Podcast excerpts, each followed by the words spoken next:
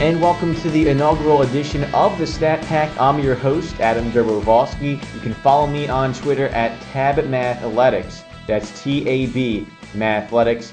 And for every week throughout this NFL season, we'll take a look at some of the highs, the lows, the news, and the notes, all surrounding the quality stats here on Cold Hard Football Facts, as well as some other interesting things going on with matchups in each week. Obviously, here it's week three, so we don't have weeks one and two to look at, but week three certainly had its fair share of crazy moments, interesting news and notes surrounding the quality stats, and so much more. So, what should be an action packed program here? We have a lot to talk about. Let's get things started off with, well, what everybody's talking about, and that is the replacement refs. Obviously, surrounding that highly controversial ending to the Green Bay Packers Seattle Seahawks game. And there's really a lot of points to talk about uh, from this game, from the referee standpoint, from the player standpoint, and really from the league standpoint as a whole, as it relates to the way this league has been run over the last handful of years.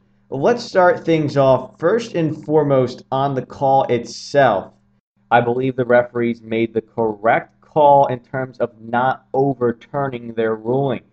Although you look at the replay and it definitely looks like MD Jennings had first possession before Golden Tate, which means it should have been ruled an interception there wasn't indisputable evidence. It was probably about 90 to 95% in favor of Green Bay, but it was less than 100%, which means you cannot overturn the ruling.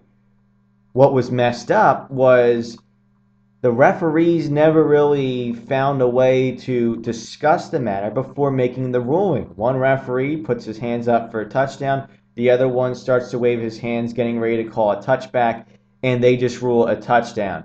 Well, you can't overturn that. You put Green Bay in the pickle and you give Seattle the advantage, and you're just simply not going to overturn that without indisputable evidence, with it especially being in Seattle on the final play of the game. Second, well, the biggest mistake made by the referees in that play was they missed that blatant offensive pass interference by Golden Tate. I think that was actually worse than the catch confusion because it was something that was so blatant and so obvious, and it was just completely missed by the referees. Again, the ideal situation here, even if you miss the offensive pass interference, you talk it out before the decision, and this can really allow the referees to make a decision before stuff really starts to hit the fan. But I think they made too hasty of a decision, and it really shows exactly how the game is over these replacement referees had. As for the complaints by the players, a lot made on social media after the game, especially from Green Bay Packers players. All I have to say is this you lost the game, and you have no one to blame but yourself.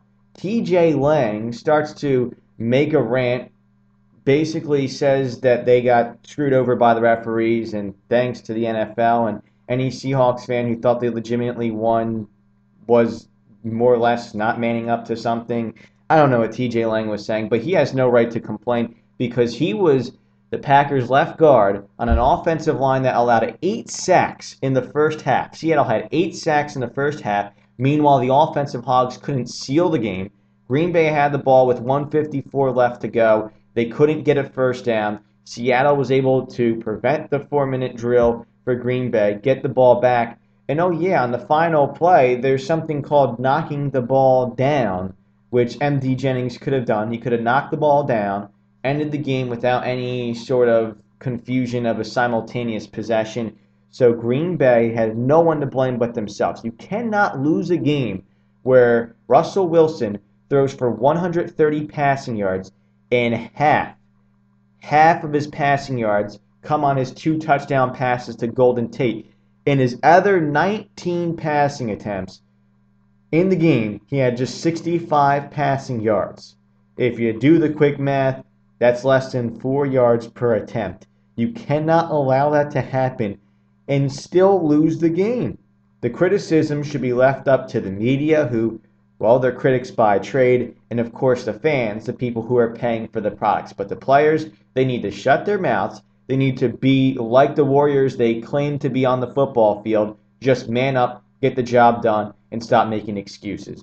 So, for the complaints by the players, they have absolutely no say whatsoever. As for my two cents on the referees themselves as a critic of the game, I'll quickly give you my two cents on these replacement referees. My biggest complaint and the thing that really bothers me is the inconsistencies are something that you have in the learning nature, but missing the basics, that's that's something you should get right away. The basics, you should be able to study the game and know the rule book and know some basic math to be able to get the job done. Those should be basic qualifications for a National Football League referee, and these guys aren't getting the job done. How can you have it in week two when you call an offensive pass interference on Jacoby Jones in the Ravens Eagles game that you throw a blue bean bag instead of the yellow flag? And then, oh yeah, by the way, after that, you mark off the wrong amount of yardage, and then you stop the game, delay the game to try and figure it out.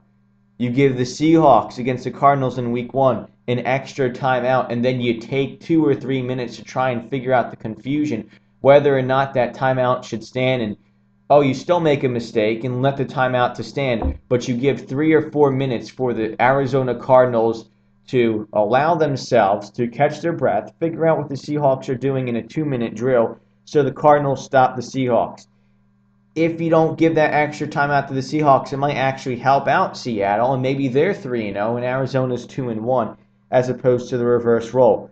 Also, I, I, I, just slowing this game down. This is what's really bothering me. You have between the Patriots and the Ravens on Sunday a two minute timeout. You go to the two minute warning, but then you say after you come back from break, oh, it's actually two minutes and six seconds left. You're slowing the game down and you're really taking the juice out of the game because the referees are incompetent in the sense that they're confused. They're confused at math, they're confused at the rule book, and they're confused at clock management. And those things should not happen whatsoever. I don't care what level of referee you are. That should not be happening. That should be a basic qualification for a referee, especially at the professional level. So that's what's really bothering me. The inconsistent calls for the pass interference and the defensive holding and the offensive pass interference. I think that just comes with the territory of trying to learn the game and just even the inconsistencies as a whole. Catching plays and penalties and live action, it's tough. You're learning, you're on the fly, you're trying to adjust to the game speed. That I can understand. The players policing themselves because the holdings aren't being con- called consistently.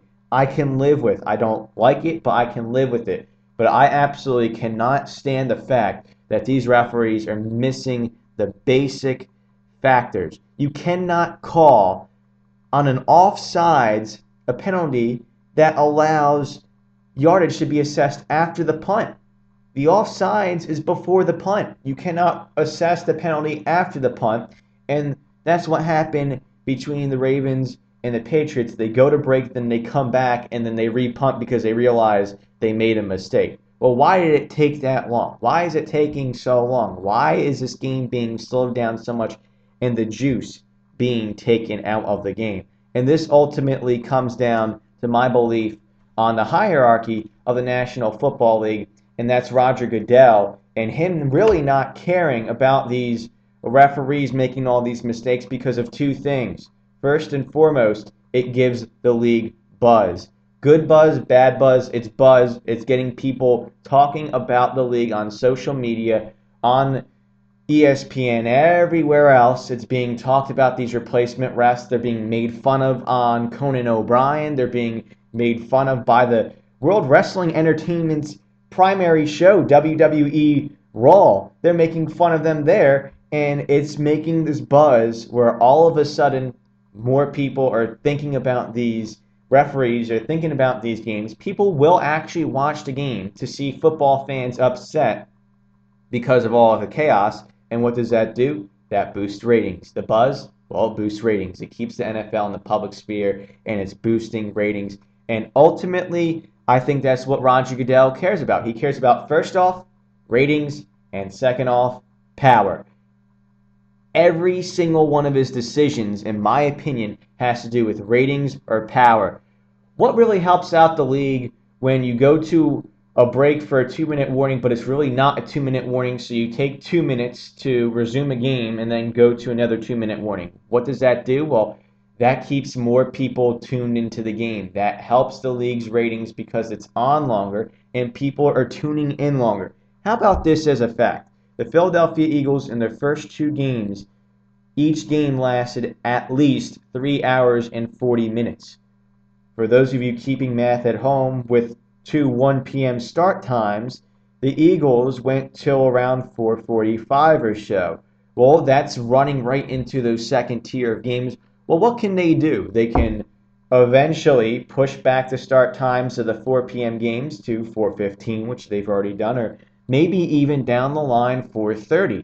And if those games go three and a half hours, well, that lasts until 8 p.m. So then all of a sudden they can shift the coverage over to NBC to get ready for their 8:30 game, and then that can go three and a half, near four hours, and all of a sudden you have NFL programming, at least in terms of game action, from one to midnight with maybe at the most a half an hour of quote unquote dead time, which is still being ratings because you have the NBC pregame, and then let's consider the NFL Network pregame from 9 a.m. to 1 p.m you have in all about 15, maybe even 16 or 17 hours of NFL programming surrounding just that one week if you want to include the two hours of postgame that will be on NFL Network and even on ESPN. So looking at all of that together, you have 15 or 16 hours for just that Sunday in terms of coverage of NFL games. It all comes down to ratings for Roger Goodell. Wanting to make the schedule 18 games, ratings. Goodell can talk all that he wants about how the fans want 18 games. I'll tell you, as a fan, what I want is affordable preseason tickets. I'm fine with a 16 game season. I just want to be able to have an affordable preseason ticket. And if I want to be a season ticket holder, why should I have to pay for two preseason games at regular season price? Well, ultimately, it comes down to Goodell and the owners wanting money, more money ratings, money. You get the picture. Wanting to go to London, ratings, money. The NFL network expansion, having more games on Thursday night, more primetime games, more ratings, more money. Again, trying to stagger those games, more ratings, more money. Even the rule changes. Think about this more reviews. Well, what does more reviews do? Slows the game down. So you can claim you're trying to get the plays right as you include now reviews on change of possession and scoring plays, but it's slowing the game down. It's helping the ratings. The new overtime rules. You can't score on the first possession and get a field goal and win the game. If you score on the first possession, you need a touchdown. Well, if you get a field goal, the game continues. Again, longer games, more ratings. The lockouts. Both players and referees, it's getting the buzz, it's getting ratings even when you look at the suspensions, we can shift it to the power that Roger Goodell is trying to wield here. You go and you give a suspension to Joe Mays for a nasty hit on Matt Schaub that causes him to lose a piece of his ear, but you don't suspend Madieu Williams back in week one when he had a hit where he launched at a Saints receiver. You're not making any sort of sense because you're not laying any ground rules for what and what doesn't cause a suspension for a nasty hit, or even really for conduct detrimental to the league. You don't have any ground rules on this. You go by a case by case basis.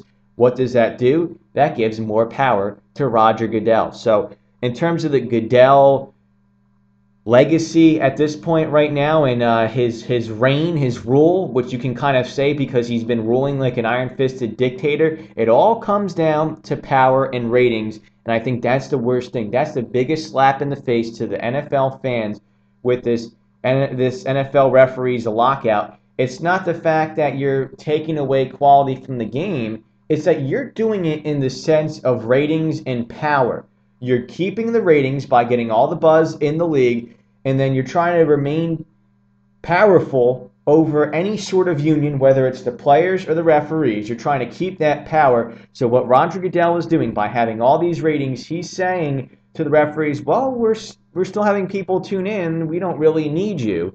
And it's forcing the hand of the referees to concede to Roger Goodell and really take away the power of the referees union. And I think that's kind of the worst thing is that all this is in the sake of ratings and power and the fans are the ones who are suffering the worst in all of this. So, just to wrap it up on this, Roger Goodell, you're a bad man. Now let's actually get to the stat portion here of the stat pack. No more ranting and raving about the refs and Roger Goodell and all that stuff. Let's get to the fun stuff. And we'll start things off with the performance of week three. And performance of week three was actually where the week began. The Giants demolishing the Panthers 36 to 7 in Charlotte, and the Giants having a huge performance as they move up 17 spots in the quality stats power rankings from 22nd in week two to 5th in week three. Eli Manning put together a QBR of 108.67 compared to Cam Newton's 56.25, and this even with Cam having a rushing touchdown. You look at what the Giants were able to do, protecting Manning. Manning looked comfortable all game. He had all day to pass to guys like Ramses Barden, nine receptions, 138 yards, stepping in wonderfully with Hakeem Nicks injured for the Giants. Meanwhile, Martellus Bennett was able to get open. The tight end, six catches, 73 yards and a touchdown. Remember Marty B not really being a factor in Dallas. He now seems to be a factor with the New York Giants. Finally, Victor Cruz, six catches of his own 42 yards. And the Giants do this on the road in a short week after needing a comeback at home against the Tampa Bay Buccaneers. It looked like the Giants were able to build momentum from that victory against Tampa Bay and really get rolling against Carolina. As a result, they moved nine spots up in the scoreability index, 12 spots up in the bendability index. Their QBR goes up seven spots. The defensive QBR up 11 spots. The defensive passer rating and the passer rating differential each up 13 spots.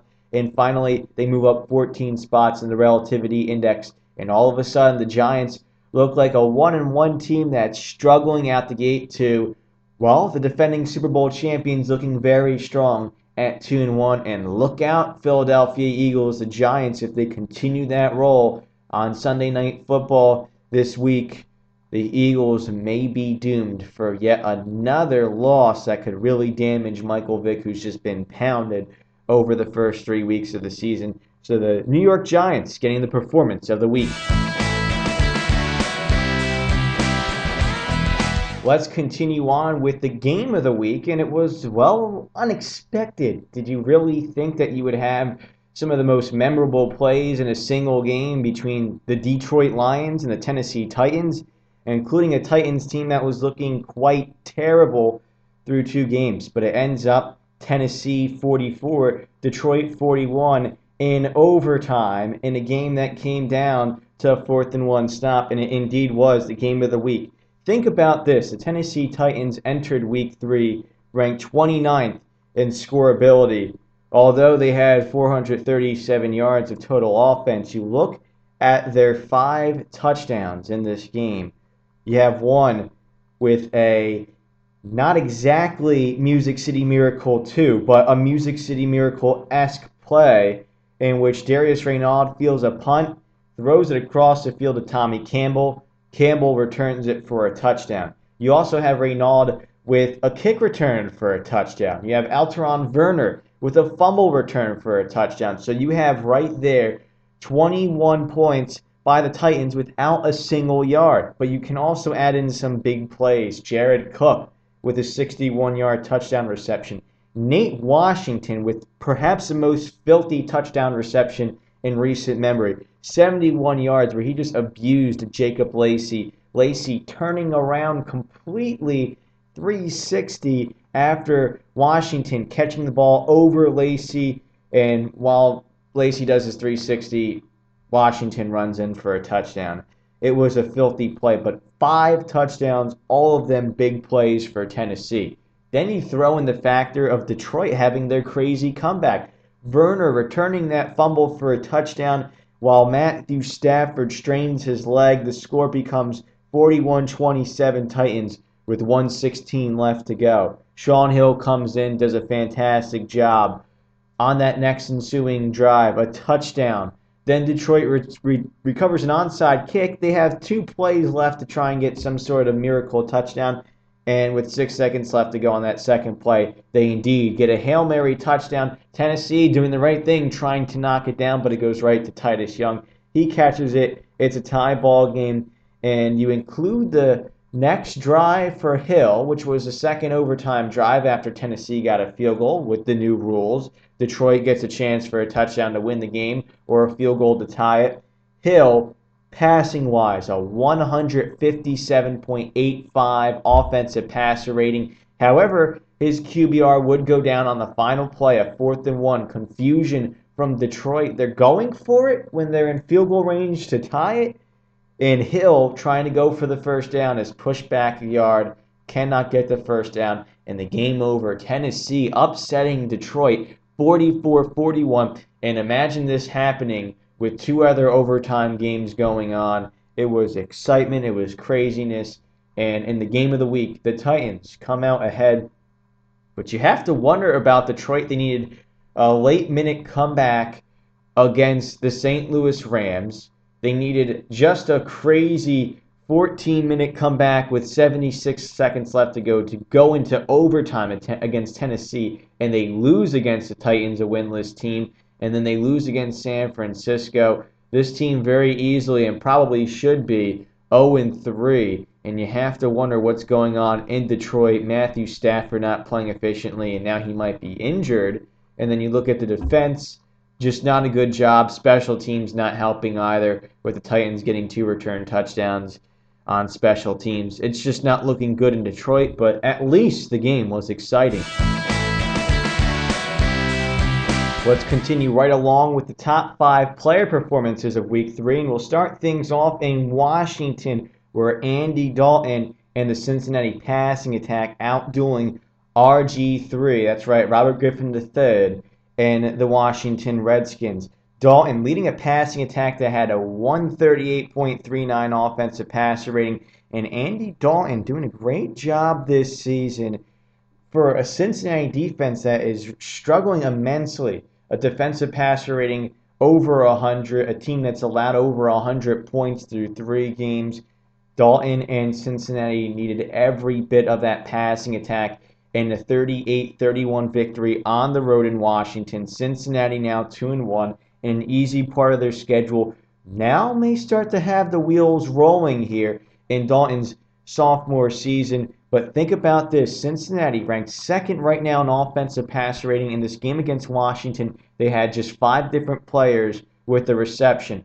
Four of the five had a touchdown reception. Four of the five had at least a 25 yard reception. So the passing attack was spread wide open. It does help when the opening play is in the Wildcat and Mohamed Sanu gets a 73 yard touchdown pass to A.J. Green. But nonetheless, Andy Dalton, one of the top five passing performers, considering what happened on the other side, as Robert Griffin III, looking good again. A 103.17 quarterback rating, a passing touchdown, a rushing touchdown, over 70 yards rushing and a good passing attack once again efficiently from Griffin. So a great job by Dalton to beat out Griffin on the road, the home opener for the Washington Redskins in the 2012 season, and Cincinnati gets the big road victory. This after looking like arguably the weakest one and one team in the league.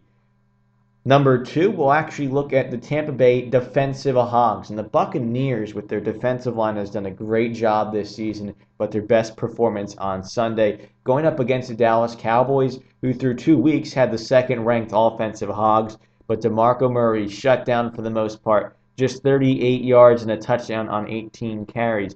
Meanwhile, Michael Bennett and Gerald McCoy each with two sacks and a forced fumble for Tampa Bay. Both of those fumbles were recovered by the Buccaneers, and they gave a shot for a Tampa Bay team that had really nothing going offensively. They mastered, they mustered really just a combined 45.24 offensive passer rating, and overall between the run and the pass, just barely three yards per offensive play. But the defensive Hogs kept Tampa Bay in the game.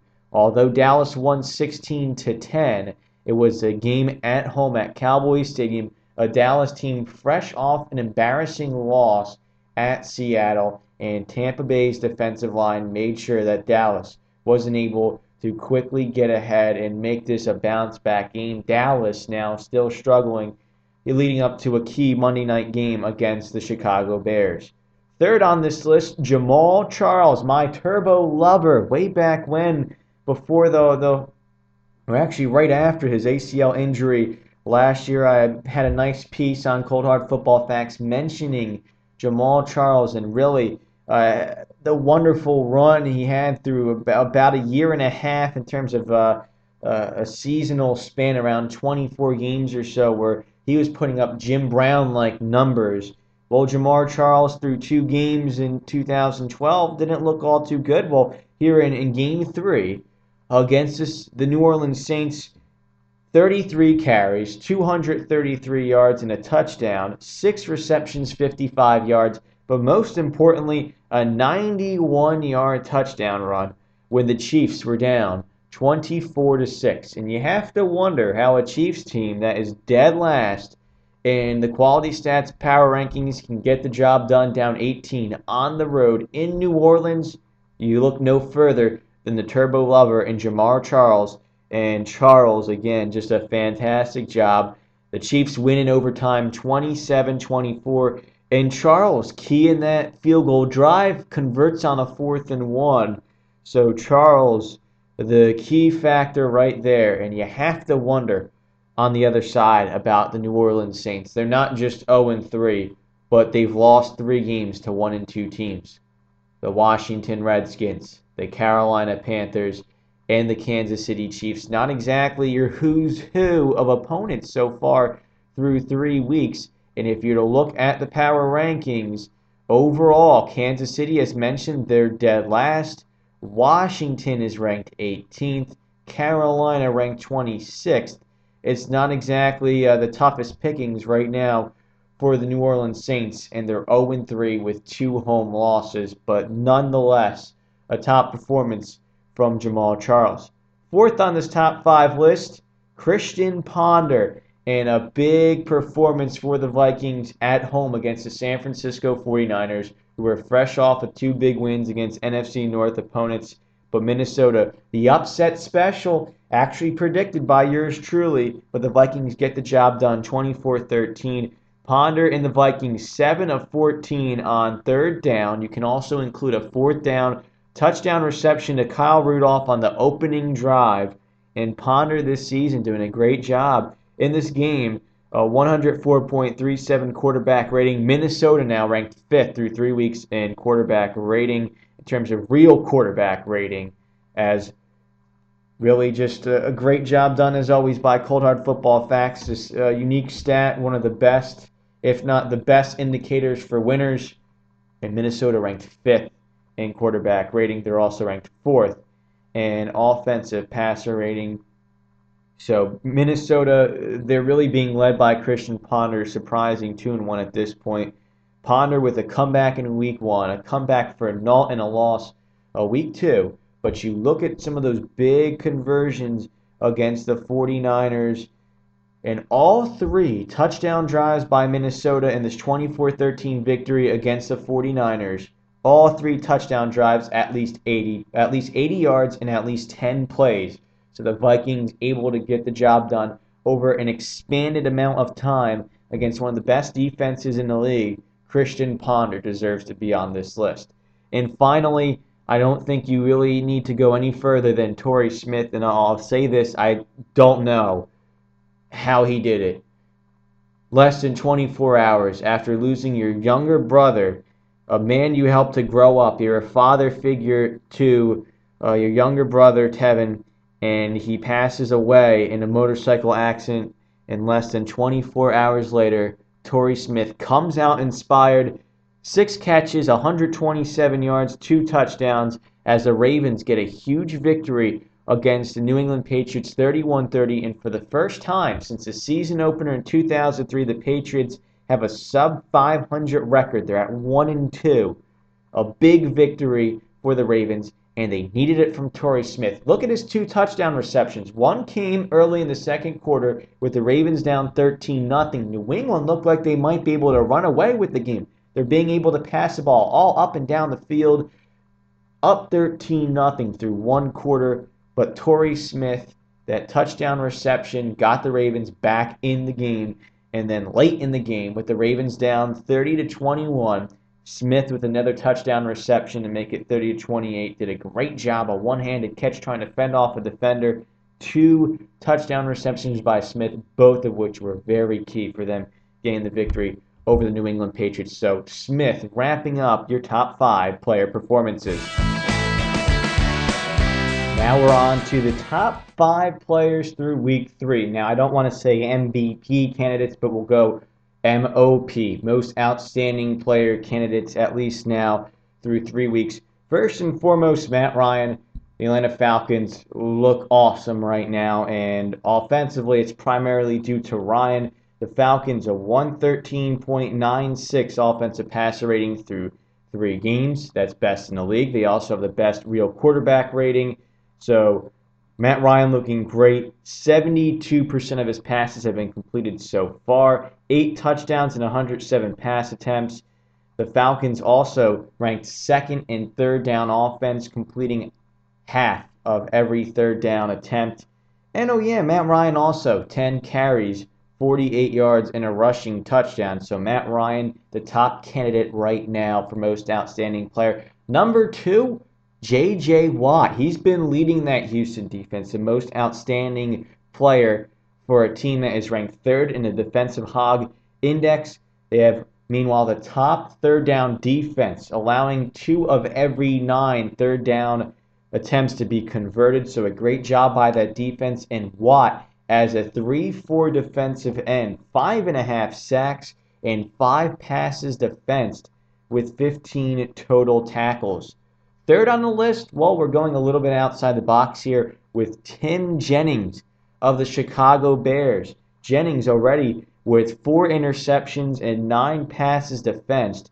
He's the playmaker right now for a Bears defense that is third in defensive passer rating and first in defensive real quarterback rating. Tim Jennings leading the way, and he's really a perfect fit for the Cover 2. He was a perfect fit when the Indianapolis Colts drafted him, but didn't really work out due to injury. But right now, he's healthy and playing very well with Chicago. Meanwhile, fourth, CJ Spiller. And yes, Spiller, obviously, it's a sore subject right now for some fantasy owners as he's fighting some injury concerns. But in limited action, 308 rushing yards, 9.3 rushing yards per attempt, also three touchdowns He's added in also seven receptions for 114 yards and a touchdown. You look at that Buffalo offensive hog index ranked first. He's really the, the perfect big play fit right now for that team, and he's been a boost for the Buffalo Bills. Remember in the opening week against the New York Jets, they were down 21 0, being crushed. CJ Spiller made it interesting for a while. 14 carries, 169 yards, a touchdown, two receptions. 25 yards. Then the Bills the next week with Spiller there the entire game. They win 35 17 in Kansas City. Rather easy victory for them. He had 15 carries, 123 yards, two touchdowns, also three receptions, 47 yards. And then limited time uh, this past week against the Browns, and the Bills were up when he was healthy, 14 nothing through one quarter the game was modest after that. You could really see the difference with and without Spiller. But in one quarter of action, Spiller, four carries, 16 yards, also two receptions, 42 yards, and a touchdown. CJ Spiller, at this point, the best playmaker in the league by far. And finally, number five, Dominique Rodgers Cromartie, as he's been the key factor for the Philadelphia Eagles in a much needed top ranked defensive passer rating, 57.03. Now, uh, you look at what the, the Philly defense has been able to do. Opponents completing just 50.5% of their passes, just 5.66 yards per attempt. Rodgers Cromartie, two key interceptions in Cleveland in the opening week victory against the Browns. But I saw this on Twitter from Pro Football Focus. Uh, they claim that DRC has allowed just a 6.7 quarterback rating. Now, I'm not one to particularly get too much into game charting, but you really get the picture here. Even if there was slight variations to game charting depending on what you see in the film, it's still 6.7, which means there's a lot of room, a lot of margin for error to say that DRC's done a great job so far as one of the top two Eagles cornerbacks. So that puts him in the top five. Now, finally, let's look at the top five teams in the National Football League through three weeks. I'll start things off with my number one team in the top five, and it's the Houston Texans, barely edging out the Atlanta Falcons. Now, the Houston Texans, they've been dominant in pretty much all three of their games, easily handling the Miami Dolphins, easily handling the Jacksonville Jaguars, easily handling the Denver Broncos outside of that late surge in the fourth quarter by Peyton Manning. But you look at it, Houston I give them the edge pretty much because of their third down defense being so dominant. They've also stopped all five of their opponent's fourth down attempts. So they're really finding the ability to slam the door shut, and they've been able to get the job done, I think, a little bit more thoroughly than the Atlanta Falcons.